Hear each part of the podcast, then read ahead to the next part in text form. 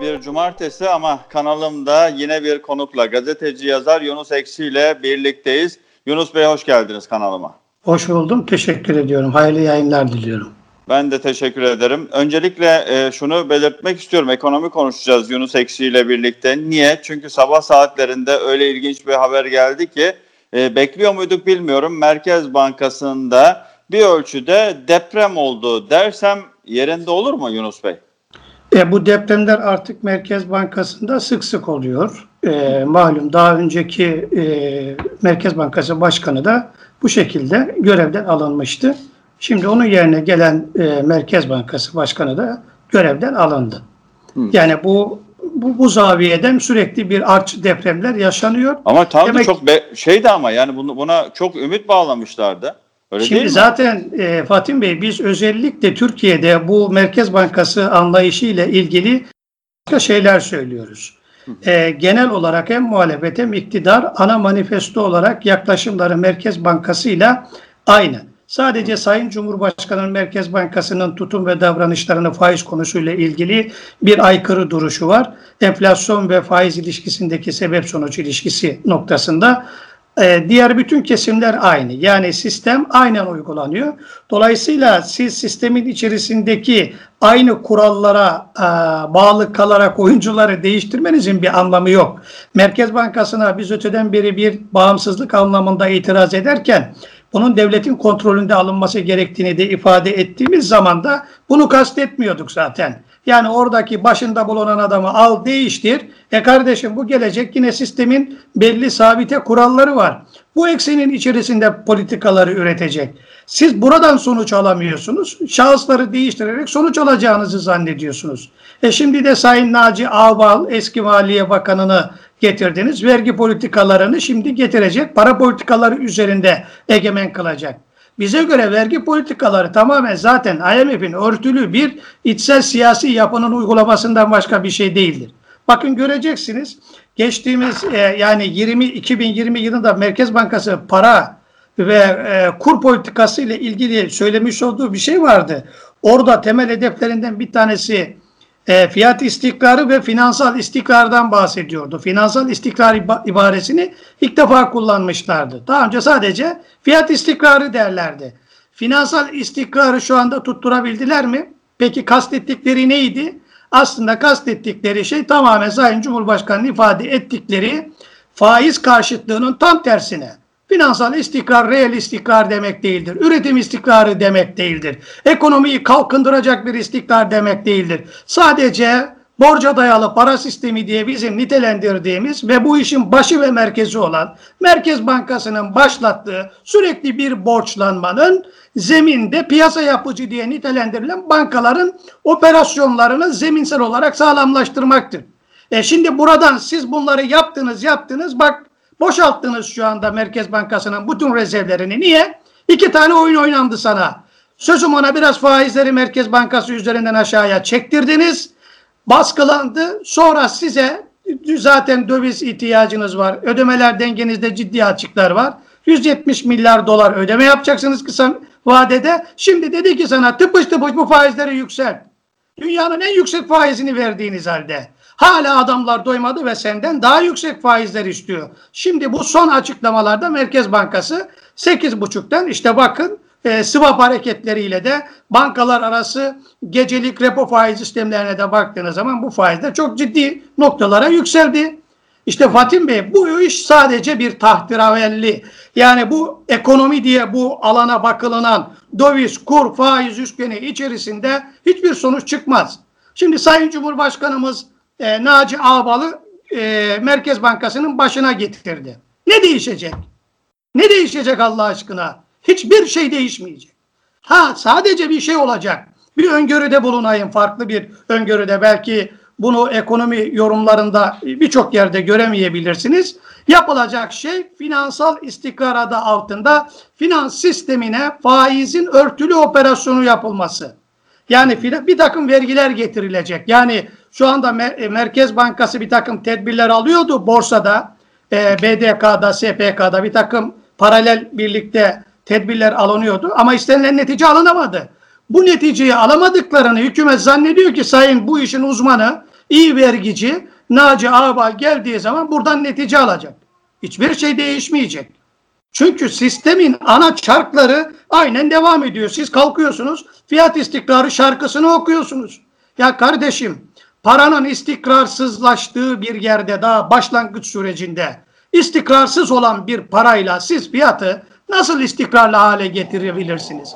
Alın işte sizin şu anda kur karşısındaki bu hazimetiniz, bu kaybedişiniz kendi paranızın istikrarsızlığındandır. Peki biz neyi söylüyoruz paranın istikrarsızlığıyla? Sürekli müdahale edilen bir değer ölçüsü var ve sürekli piyasa yapıcı adı altında, finansal istikrar adı altında paranın istikrarı bozuluyor. Paranın istikrarı.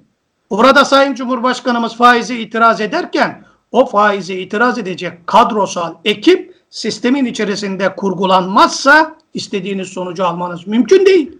Şimdi Sayın Naci Bey'i getirdiniz. Hiçbir şey değişmeyecek. Kim yaptırıyor Yunus Bey? Cumhurbaşkanı'na bu yanlışı kim yaptırıyor? Ben bunu merak ediyorum. Cumhurbaşkanımıza yanlışı yapan Cumhurbaşkanımız bir. Burada ben açık ve net söyleyeyim. Öyle. Cumhurbaşkanımız kendisi yanlış yapıyor. Yaptığı yanlışlardan temel bir tanesi, bir ara bunu dillendirmişti. Yani çözüm arayışı içerisinde kardeşim bir bak, milletin içerisinden farklı şeyler söyleyen insanlar var. Ya bu işe gerçekten milli duruşu olan insanlar var. Çözüm önerileri farklı olan, yeni paradigmalarla çözüm çıkış noktaları olanlar var. Sizin önünüze getirilen kurulu uzun cümleler, finansal diller, bunların hiçbiri çözüm değil.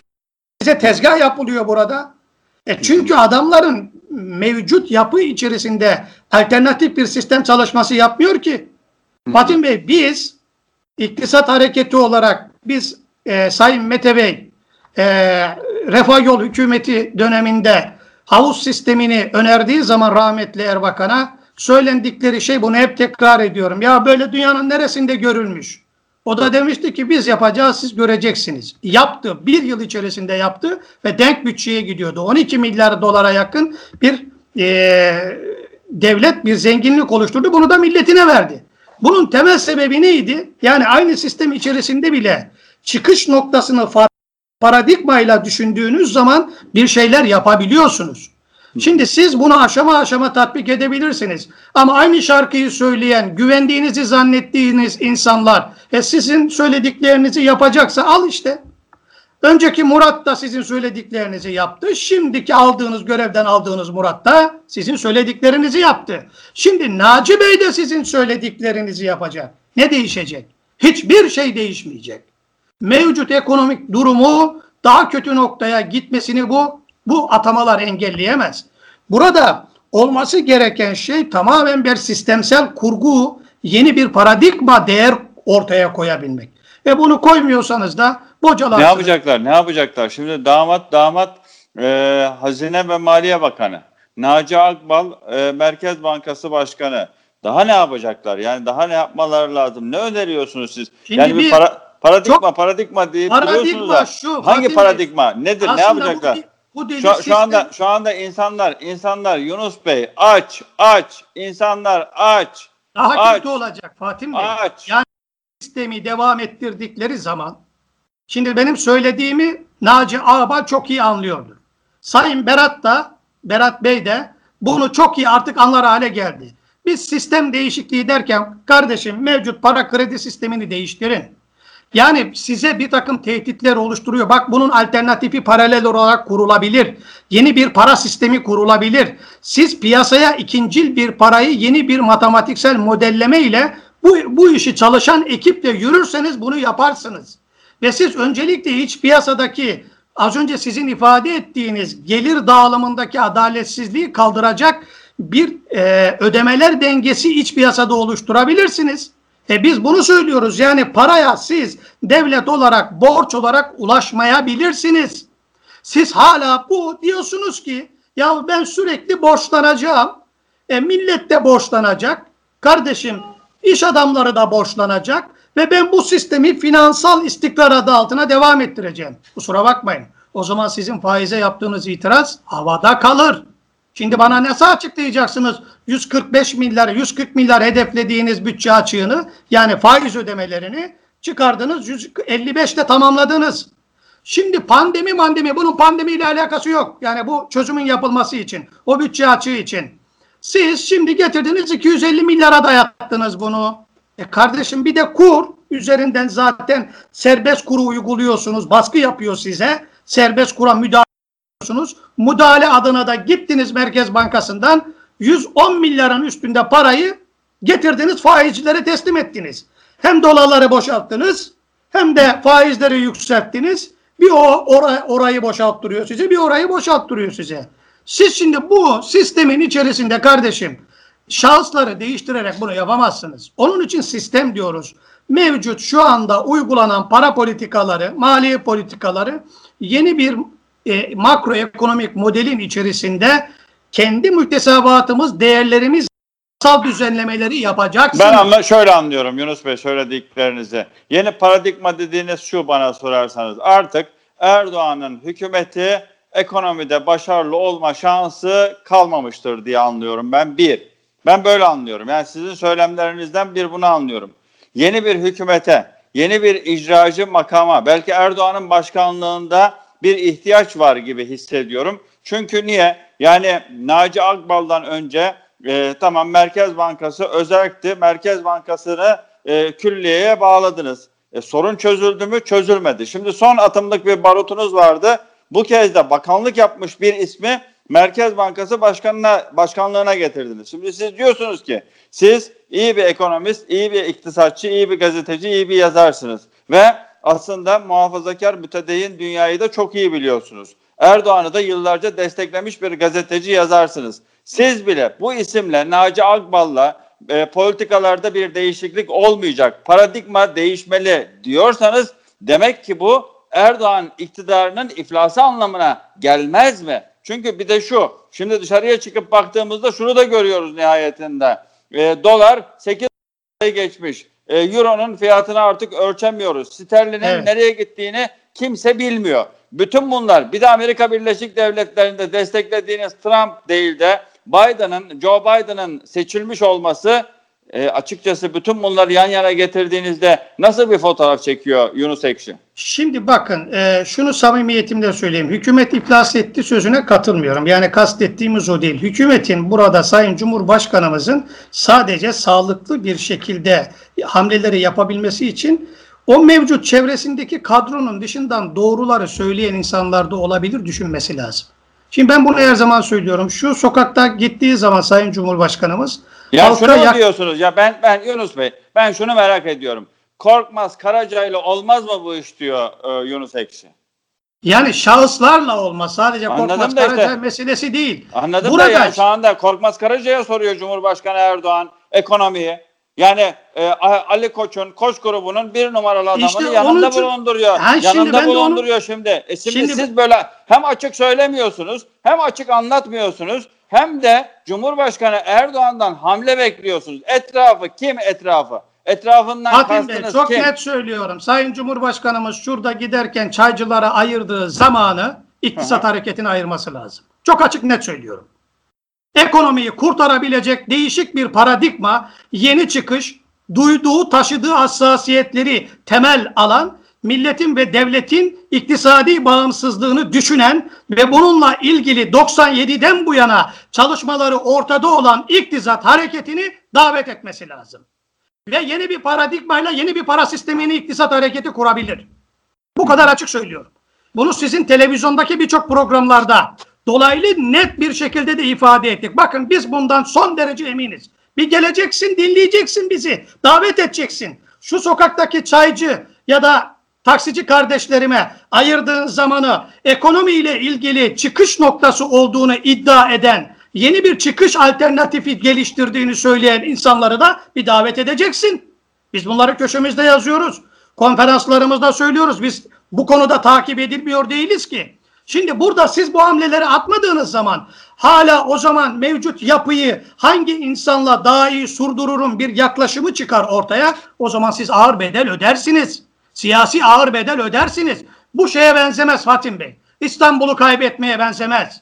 Yani bir belediye başkanının bir aday için kullanmış olduğu bir ifadeden dolayı 800 bin oy fark yiyorsan bu bambaşka bir şeydir. Şu anda %17'nin üstüne çıkmış kararsızlar değil, yeni bir üçüncü yol arıyor millet. Kardeşim, hiçbir zaman bu millet Cumhur İttifakı'na, Millet İttifakı'na mahkum değil. Bu söylediklerimde de şu anlaşılmasın. Muhalefette bu çözüm var. Hayır, kesinlikle. Şu ana kadar Merkez Bankası'nın uygulamış olduğu politik yaklaşımların her biri muhalefetin ekonomik kurmaylarının da anlayışlarıdır. Bunlar sadece Sayın Cumhurbaşkanı'nın Merkez Bankası'na bağımsızlık noktasındaki müdahalesine itiraz ederler. Yoksa kimi IMF'cidir, kimi NATO'cudur. Zihniyetleri aynıdır. Bağımsız değillerdir. Liderlere bakmayın siz. Partinin başındaki insanlara bakmayın. O partinin ekonomik kurmaylarını analiz edin. Ana söylemlerine bakın. Partinin gidişatını, temel noktasını görürsünüz. Az önce sizin bir holdinge yakınlığıyla ilgili söylemiş olduğunuz danışmanla ilgili o detay, o sadece o işin bir detayı. Onlar devletin kılcal damarlarına kadar girmiş. Şimdi burada sistemin değişmesiyle ilgili Cumhurbaşkanı'nın bu arayışı şahıslardan kopması lazım. Şahısların üzerinden uzaklaşması lazım. Bir kadro hareketi, bir ekip hareketi. Şimdi bir bakıyoruz zaten, biz bunları yıllardır söylüyoruz. Bu bireysel yapılacak bir şey değil. Bir ekiple, bir kadroyla bu işi yapabilirsiniz. Öyle şahısları, işte Maliye Bakanlığı yapmış. Şöyle, tamam anladım. Ben çok önemli, toparlamak da istiyorum. Çok da uzatmak istemiyorum ama çok önemli bu söylediğiniz. Diyorsunuz ki Cumhurbaşkanı Erdoğan'ın ekonomiyi yönetecek bir kadrosu yok. Naci Ağbal'ı Merkez Bankası Başkanı'na getirse de, getirmese de Merkez Bankası'ndaki o kritik süreci çözümleyemez ve Merkez Bankası'nı ele geçirdi. Merkez Bankası'nda kararları artık kendi lehinde hareket ettirebilir noktada olamaz diyorsunuz. Ben onu anlıyorum şu anda Yunus Bey sizin söylediğinizden. Kesinlikle, çünkü şimdi buradan da şuraya geliyorum aslında. Bu Merkez Bankası Başkanlığı'nda sadece değil. Yani siz TRT'ye bir genel müdür atarsınız ama TRT'yi yönetemezsiniz. TRT'de size öyle goller atarlar ki darbe akşamı bildiri okurlar. Darbe akşamı bildiride başarılı olamazlarsa Azerbaycan sivilleri öldürüyor diye KJ yazarlar. Yani, o da yetmezse Türk Silahlı Kuvvetleri sivilleri Suriye'de öldürüyor diye spikere söyletirler. Yani diyorsunuz ki benim anladığımı, eğer düzeltin lütfen, Naci Ağbal'ı Merkez Bankası Başkanlığı'na getirseniz de getirmeseniz de para politikalarını dizginleyemezsiniz. Kendi para politikalarını uygulayamazsınız diyor Yunus Ekşi. Ekleyeceğiniz varsa ekleyin ve toparlayalım. Evet, şunu söyleyeyim. Burada şahıslar kesinlikle önemli değil. Burada mesele bir sistem meselesidir. Bunun görülmesi lazım. Bir borç modeli var ve devlet şu anda bu borç modelinden çıkacak bir yeni paradigma içerisinde milli bir duruş sergilemek zorunda. Devletin de ihtiyacı olan budur, milletin de ihtiyacı olan budur. Sayın Cumhurbaşkanımız kendi önüne çıkış noktası getirilen bütün önergeleri mevcut sistemin içerisinde görmesi lazım. Bunun dışında alternatif, sakın şu da anlaşılmasın, sözüm ona İslami çalışmalar, İslami öneriler diye bazı İslami iktisat söylemleri var. Bunları asla kastetmiyoruz. Bunlar da zaten sistemin içerisinde uzantılı narkoz kurgularıdır. Yepyeni bir modelden bahsediyoruz. Biz zaten buna taban ekonomisi diyoruz. Kapital sisteme, liberal sisteme de alternatif olacak, kamucu niteliğini de taşıyan, devletle bütünleştirecek, devletle millet arasındaki bütün kopukları ekonomik olarak yeniden dizayn edecek bir ekonomik modelin yapılanması gerekiyor. O da borca dayalı para sisteminin lağvedilmesi. Evet, Yunus Bey, Yunus Ekşi, çok teşekkür ederim. Gazeteci, yazar, kanalıma konuk oldunuz. Ama bugün çok önemli bir gündü. Çünkü Merkez Bankası Başkanı artık değişmez diye beklerken yine bir cumartesi sabahı Merkez Bankası Başkanı'nın değiştiğini öğrendik. Bunun ne anlama geldiğini Yunus Ekşi'ye ayrıntılı bir şekilde anlattı. Çok teşekkür ederim Yunus Ekşi'ye. Sağ olun, teşekkür ediyorum.